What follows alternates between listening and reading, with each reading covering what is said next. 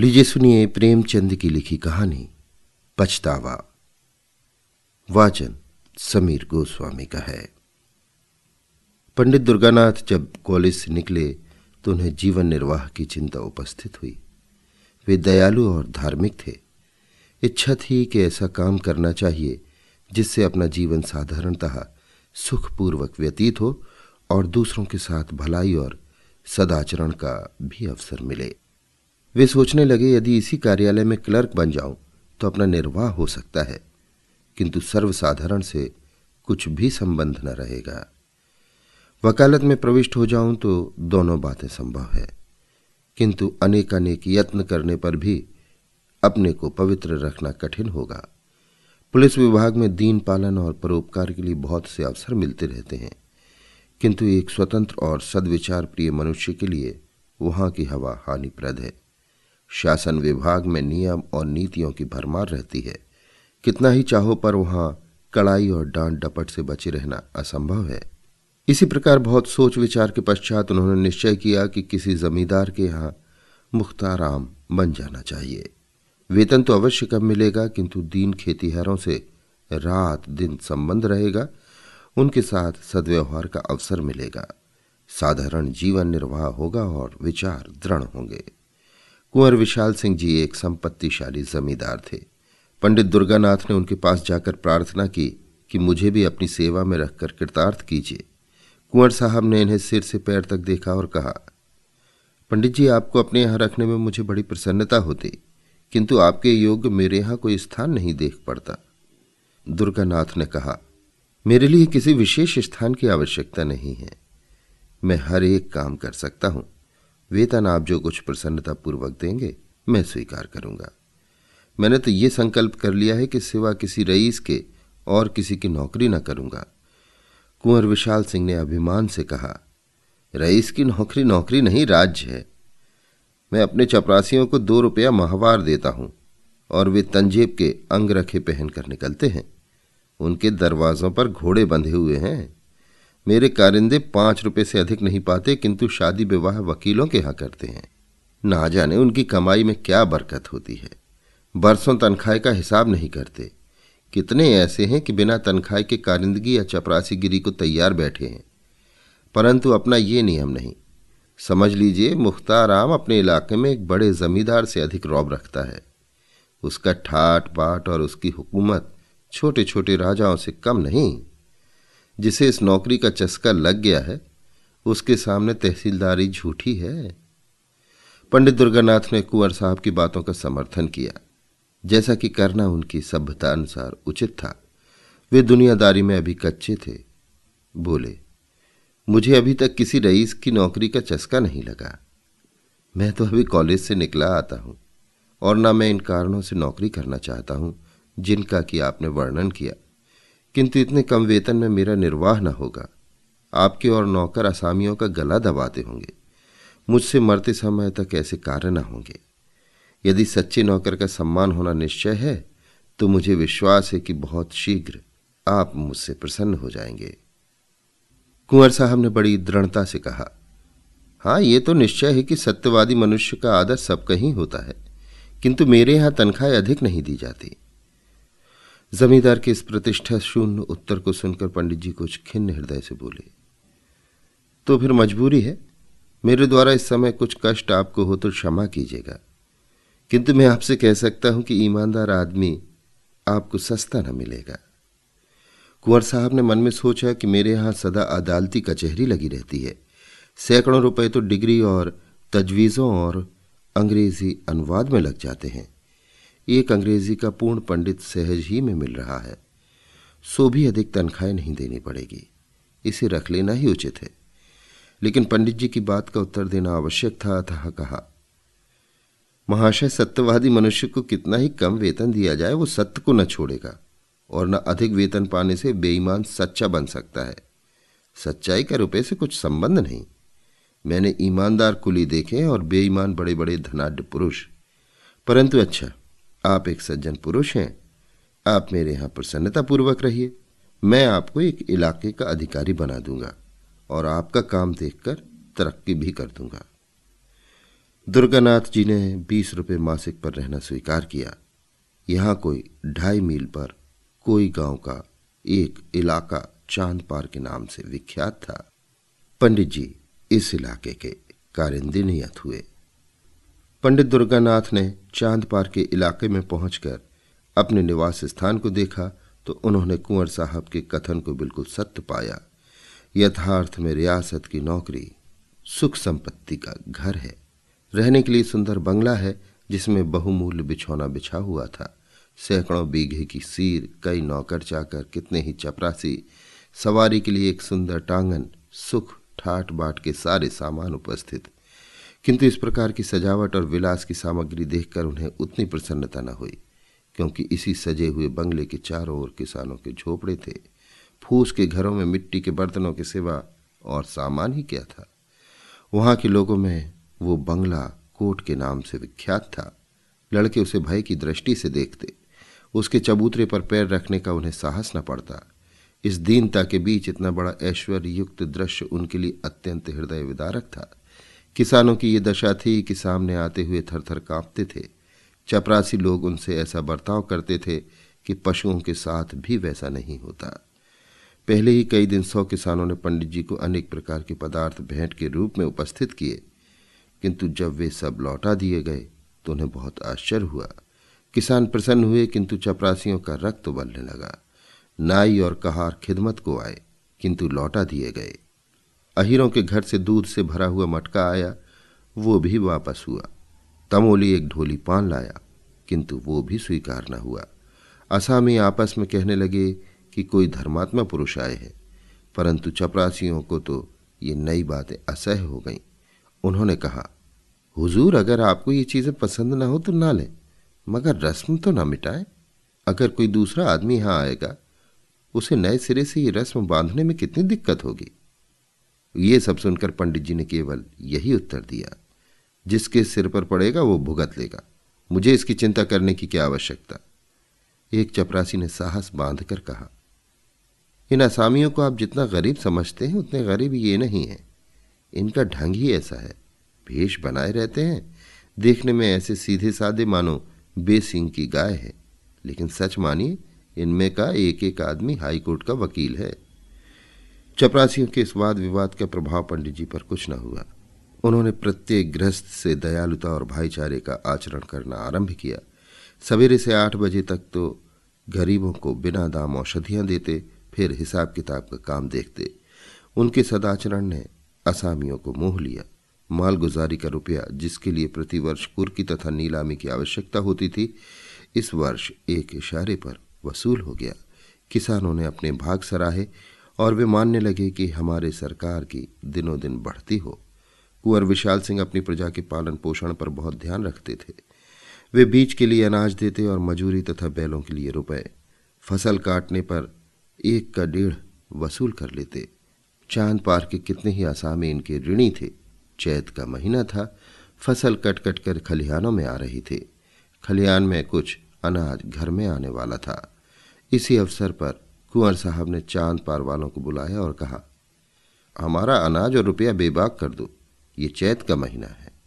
जब तक कड़ाई न की जाए, तुम लोग ढकार नहीं लेते। इस तरह काम नहीं चलेगा। बूढ़े मलुका ने कहा, सरकार भला आसामी कभी अपने मालिक से बेबाक हो सकता है। कुछ अभी ले लिया जाए, कुछ फिर दे देंगे। हमारी गर्दन तो सरकार की मुट्ठी में है। कुंवर साहब, आज कौड़ी कौड़ी चुकाकर यहाँ से उठने पाओगे? तुम लोग हमेशा इसी तरह हीला हवाला किया करते हो, मल्लू का विनय के साथ। हमारा पेट है, सरकार की रोटियाँ हैं। हमको और क्या चाहिए?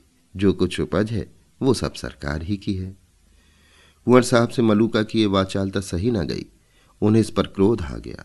राजा रईस ठहरे। उन्होंने बहुत कुछ खरी खोटी सुनाई और कहा, कोई है जरा इस बुढ़ी के कान तो गर्म करो। ये बहुत बढ़ चढ़ कर बातें करता है।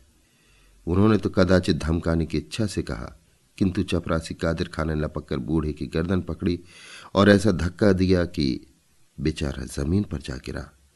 मलूका के दो जवान बेटे यहाँ चुपचाप खड़े थे। बाप की ऐसी दशा देखकर उनका रक्त गर्म हो उठा। वे दोनों झपटे और कादिर खां पर टूट पड़े। धाम धाम शब्द सुनाई पड़ने लगे। खां साहब का पानी उतर गया। साफा अलग जा गिरा।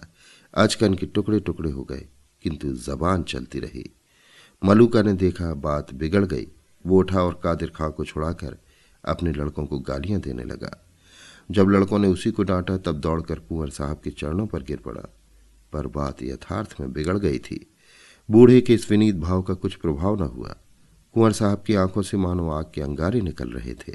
वे बोले, बेईमान, आँखों के सामने से दूर हो जा, नहीं तो तेरा खून पी जाऊँगा। बूढ़े के शरीर में रक्त तो अब वैसा ना रहा था किंतु कुछ गर्मी अवश्य थी। समझता था कि वे कुछ न्याय करेंगे, परंतु ये फटकार सुनकर बोला, सरकार बुढ़ापे में आपके दरवाजे पर पानी उतर गया और तिस पर सरकार हम ही को डांटते हैं।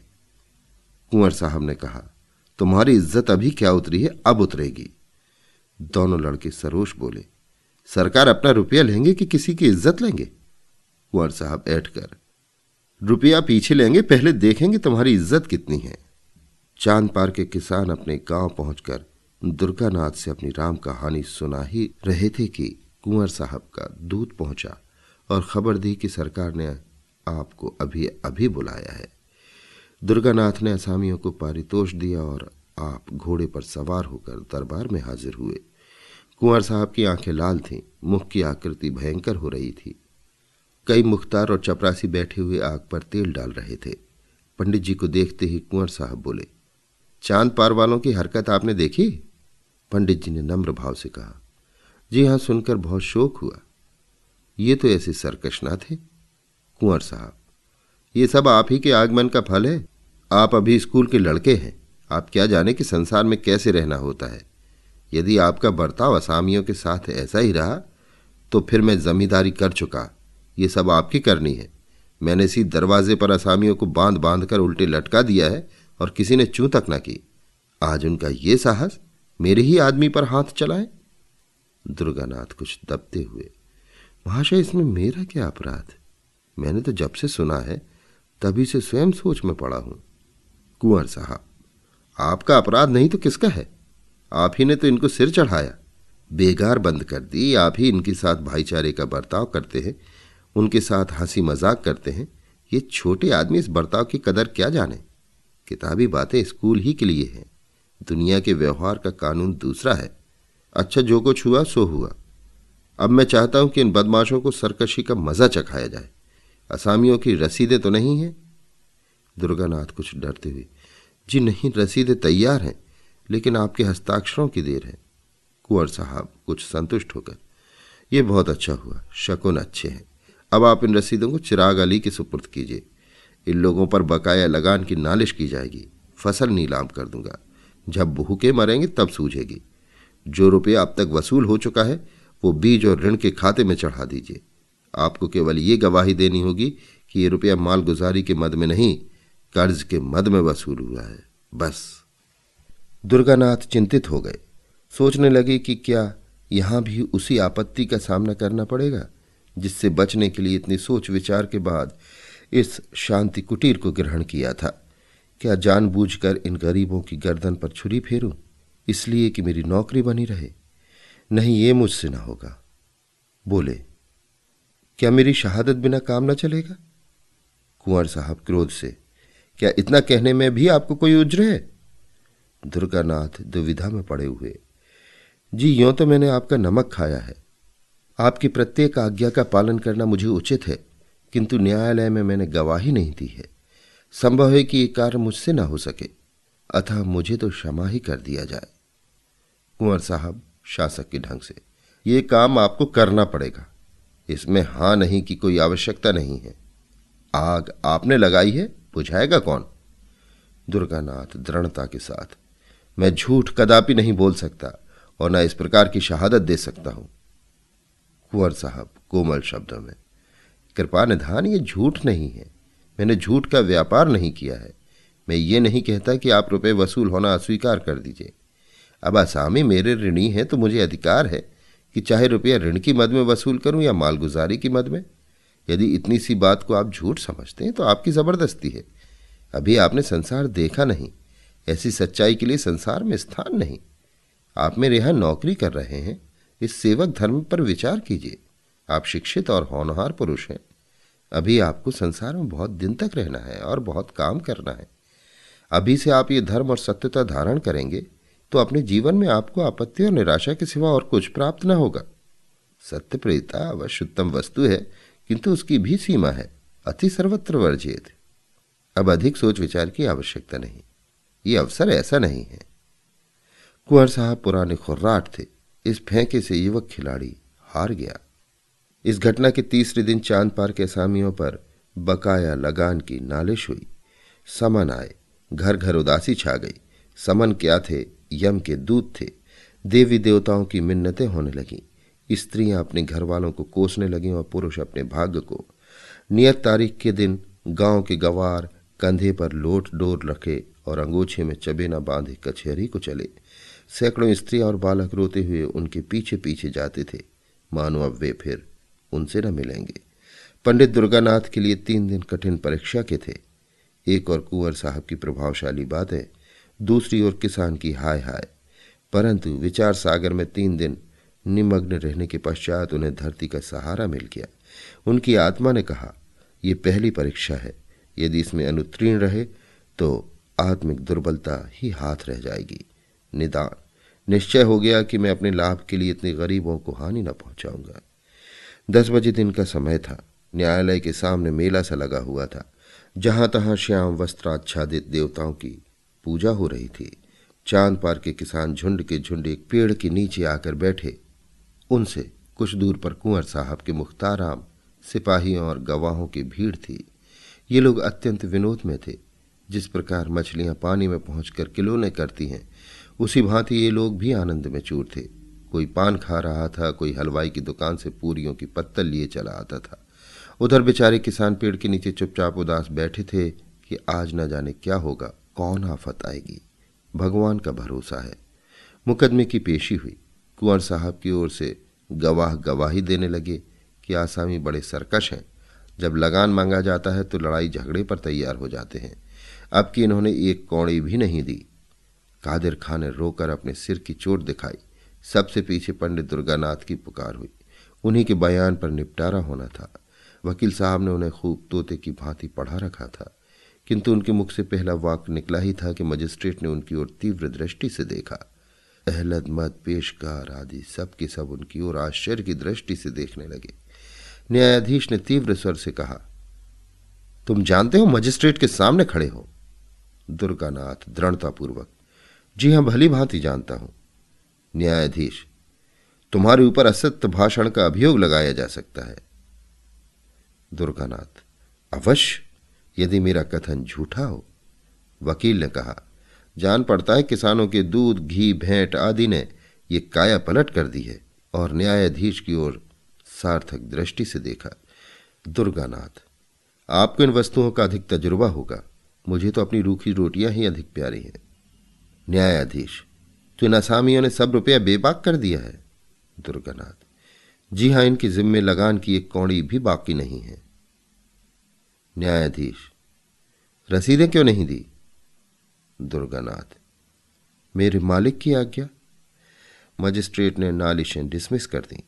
कुंवर साहब को ज्यों ही इस पराजय की खबर मिली, उनके कोप की मात्रा सीमा से बाहर हो गई। उन्होंने पंडित दुर्गानाथ को सैकड़ों को वाक कहे नमक हराम, विश्वासघाती, दुष्ट। मैंने उसका कितना आदर किया, किंतु कुत्ते की पूंछ कहीं सीधी हो सकती है। अंत में विश्वासघात कर ही गया। ये अच्छा हुआ कि पंडित दुर्गानाथ मजिस्ट्रेट का फैसला सुनते ही मुख्ताराम को कुंजियाँ और कागज़ पत्र सुपुर्द कर चलते हुए, नहीं तो उन्हें इस कार्य के फल में कुछ दिन हल्दी और गुड़ पीने की आवश्यकता पड़ती। कुंवर साहब का लेन देन विशेष अधिक था। चाँद पार बहुत बड़ा इलाका था। वहाँ के असामियों पर कई सौ रुपये बाकी थे। उन्हें विश्वास हो गया कि अब रुपया डूब जाएगा। वसूल होने की कोई आशा नहीं। इस पंडित ने असामियों को बिल्कुल बिगाड़ दिया। अब उन्हें मेरा क्या डर? अपने कारिंद और मंत्रियों से सम्मति ली। उन्होंने भी यही कहा, अब वसूल होने की कोई सूरत नहीं। कागजात न्यायालय में पेश किए जाए तो इनकम टैक्स लग जाएगा। किंतु रुपया वसूल होना कठिन है। उजरदारियाँ होंगी। कहीं हिसाब में कोई भूल निकल आई तो रही सही भी जाती रहेगी और दूसरे इलाकों का रुपया भी मारा जाएगा। दूसरे दिन कुंवर साहब पूजा पाठ से निश्चिंत हो अपने चौपाल में बैठे तो क्या देखते हैं कि चाँद पार के आसामी झुंड के झुंड चले आ रहे हैं। उन्हें ये देखकर भय हुआ कि कहीं ये सब कुछ उपद्रव तो न करेंगे, किंतु किसी के हाथ में एक छड़ी तक न थी। मलुका आगे आगे आता था। उसने दूर से झुककर वंदना की, ठाकुर साहब को ऐसा आश्चर्य हुआ? मानो कोई स्वप्न देख रहे हो। मलुका ने सामने आकर विनयपूर्वक कहा, सरकार हम लोगों से जो भूल चूक हुई हो उसे क्षमा किया जाए। हम लोग सब हुजूर के चक्कर हैं। सरकार ने हमको पाला पोसा है। अब भी हमारे ऊपर यही निगाह रहे। कुंवर साहब का उत्साह बढ़ा। समझे कि पंडित के चले जाने से इन सबों के होश ठिकाने हुए हैं। आज किसका सहारा लेंगे? उसी खुर्राट ने इन सबों को बहका दिया था। कड़क कर बोले, वे तुम्हारे पंडित सहायक कहाँ गए? वे आ जाते तो जरा उनकी खबर ली जाती। ये सुनकर मलूका की आँखों में आँसू भर आए। वो बोला, सरकार उनको कुछ न कहें, वे आदमी नहीं, देवता थे। जवानी की सौगंध है जो उन्होंने आपकी कोई निंदा की हो। वे बेचारे तो हम लोगों को बार बार समझाते थे कि देखो, मालिक से बिगाड़ करना अच्छी बात नहीं। हमसे कभी एक लोटा पानी के रवादार नहीं हुए।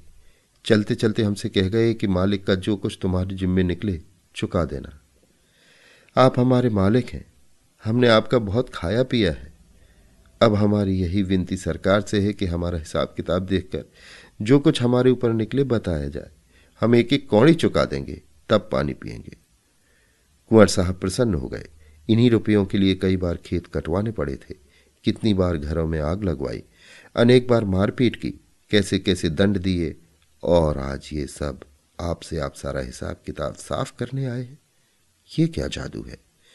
मुख्ताराम साहब ने कागजात खोले और असामियों ने अपनी अपनी पोटलियाँ। जिसके जिम में जितना निकला, बेकान पूछ हिलाए, उतना द्रव्य सामने रख दिया। देखते देखते सामने रुपयों का ढेर लग गया। छह सौ रुपये बात की बात में वसूल हो गया। किसी के जिम्मे कुछ बाकी न रहा। ये सत्यता और न्याय की विजय थी। कठोरता और निर्दयता से जो काम अभी न हुआ, वो धर्म और न्याय ने पूरा कर दिखाया। जब से ये लोग मुकदमा जीत आए तभी से उनको रुपया चुकाने की धुन सवार थी। पंडित जी को वो यथार्थ देवता समझते थे। रुपया चुका देने के लिए उनकी विशेष आज्ञा थी। किसी ने बैल, किसी ने गहने बंधक रखे। ये सब कुछ सहन किया, परंतु पंडित जी की बात न टाली। कुंवर साहब के मन में पंडित जी के प्रति जो बुरे विचार थे सब मिट गए। उन्होंने सदा कठोरता से काम लेना सीखा था। उन्हीं नियमों पर वे चलते थे। न्याय तथा सत्यता पर उनका विश्वास न था। किंतु आज उन्हें प्रत्यक्ष देख पड़ा कि सत्यता और कोमलता में बहुत बड़ी शक्ति है। ये असामी मेरे हाथ से निकल गए थे। मैं इनका क्या बिगाड़ सकता था? अवश्य ये पंडित सच्चा और धर्मात्मा पुरुष था। उसमें दूरदर्शिता न हो काल ज्ञान न हो, किंतु इसमें संदेह नहीं कि वो निष्प्रह और सच्चा पुरुष था। कैसी ही अच्छी वस्तु क्यों न हो, जब तक हमको उसकी आवश्यकता नहीं होती, तब तक हमारी दृष्टि में उसका गौरव नहीं होता। हरिदूब भी किसी समय अशरफियों के मूल बिक जाती है। कुंवर साहब का एक काम एक निष्प्रह मनुष्य बिना नहीं रुक सकता था। अतएव पंडित जी के इस सर्वोत्तम कार्य की प्रशंसा किसी कवि की कविता से अधिक न हुई। चाँद पार के असामियों ने अपने मालिक को कभी किसी प्रकार का कष्ट न पहुँचाया, किंतु अन्य इलाके वाले असामी उसी पुराने ढंग से चलते थे। उन इलाकों में रगड़ झगड़ सदैव मची रहती थी।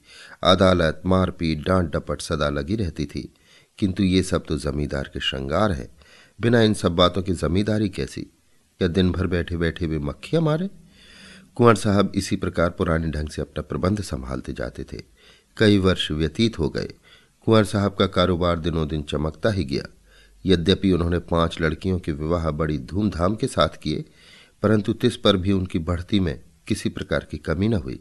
हाँ शारीरिक शक्ति अवश्य कुछ कुछ ढीली पड़ती गई। बड़ी भारी चिंता यही थी कि इतनी बड़ी संपत्ति और ऐश्वर्य का भोगने वाला कोई उत्पन्न न हुआ। भांजे, भतीजे और नवासे इस रियासत पर दांत लगाए हुए थे। कुंवर साहब का मन अब इन सांसारिक झगड़ों से फिरता जाता था। आखिर ये रोना धोना किसके लिए? अब उनके जीवन में एक परिवर्तन हुआ। द्वार पर कभी कभी साधु संत धूनी रमाए हुए देख पड़ते। स्वयं भगवत गीता और विष्णु सहस्त्र नाम पढ़ते थे। पारलौकिक चिंता अब नित्य रहने लगी। परमात्मा की कृपा और साधु संतों के आशीर्वाद से बुढ़ापे में उनको एक लड़का पैदा हुआ। जीवन की आशाएँ सफल हुई, पर दुर्भाग्यवश पुत्र के जन्म ही से कुंवर साहब शारीरिक व्यवस्थाओं से ग्रस्त रहने लगे। सदा वैद्यों और डॉक्टरों का तांता लगा रहता था, लेकिन दवाओं का उल्टा प्रभाव पड़ता। ज्यों त्यों करके उन्होंने ढाई वर्ष बिताए। अंत में उनकी शक्तियों ने जवाब दे दिया। उन्हें मालूम हो गया कि अब संसार से नाता टूट जाएगा। अब चिंता ने और घर दबाया। ये सारा माल आसबाब इतनी बड़ी संपत्ति किस पर छोड़ जाऊँ? मन की इच्छाएँ मन ही मन में रह गईं। लड़के का विवाह भी न देख सका। उसकी तो उतनी बातें सुनने का भी सौभाग्य न हुआ। हाय, अब इस कलेजे के टुकड़े को किसे सौंपूं जिसे अपना पुत्र समझे? लड़के की माँ स्त्री जाति, न कुछ जाने न समझे। उससे कारोबार संभालना कठिन है। मुख्ताराम गुमाश्ते, कारिंदे कितने हैं? परंतु सबके सब स्वार्थी, विश्वासघाती। एक भी ऐसा पुरुष नहीं जिस पर मेरा विश्वास जमे। कोर्ट ऑफ़ लॉर्ड्स के सुपुर्द करूँ तो वहाँ भी वे ही सब आपत्तियाँ। कोई इधर दबाएगा, कोई उधर। अनाथ बालक की कौन पूछेगा? हाय, मैंने आदमी नहीं पहचाना। मुझे हीरा मिल गया था। मैंने उसे ठीक न समझा। कैसा सच्चा, कैसा वीर, दृढ़, प्रतिज्ञ पुरुष था। यदि वो कहीं मिल जाए तो इस अनाथ बालक के दिन फिर जाए। उसके हृदय में करुणा है, दया है। वो अनाथ बालक पर तरस खाएगा। हाय, क्या मुझे उसके दर्शन मिलेंगे? मैं उस देवता के चरण धोकर माथे पर चढ़ा था। आंसुओं से उसके चरण धोता। वो यदि हाथ लगाए तो ये मेरी डूबती नाव पार लगे। ठाकुर साहब की दशा दिन पर दिन बिगड़ती गई। अब अंतराल आ पहुँचा। उन्हें पंडित दुर्गानाथ की रट लगी हुई थी। बच्चे का मुँह देखते और कलेजे से एक आह निकल जाती। बार बार पछताते और हाथ मलते। हाय उस देवता को कहाँ पाऊँ? जो कोई उसके दर्शन करा दे, आधी जायदाद उसके निछावर कर दूँ। प्यारे पंडित, मेरे अपराध क्षमा करो। मैं अंधा था, अज्ञान था। अब मेरी बाह पकड़ो, मुझे डूबने से बचाओ। इस अनाथ बालक पर तरस खाओ। हितार्थी और संबंधियों का समूह सामने खड़ा था।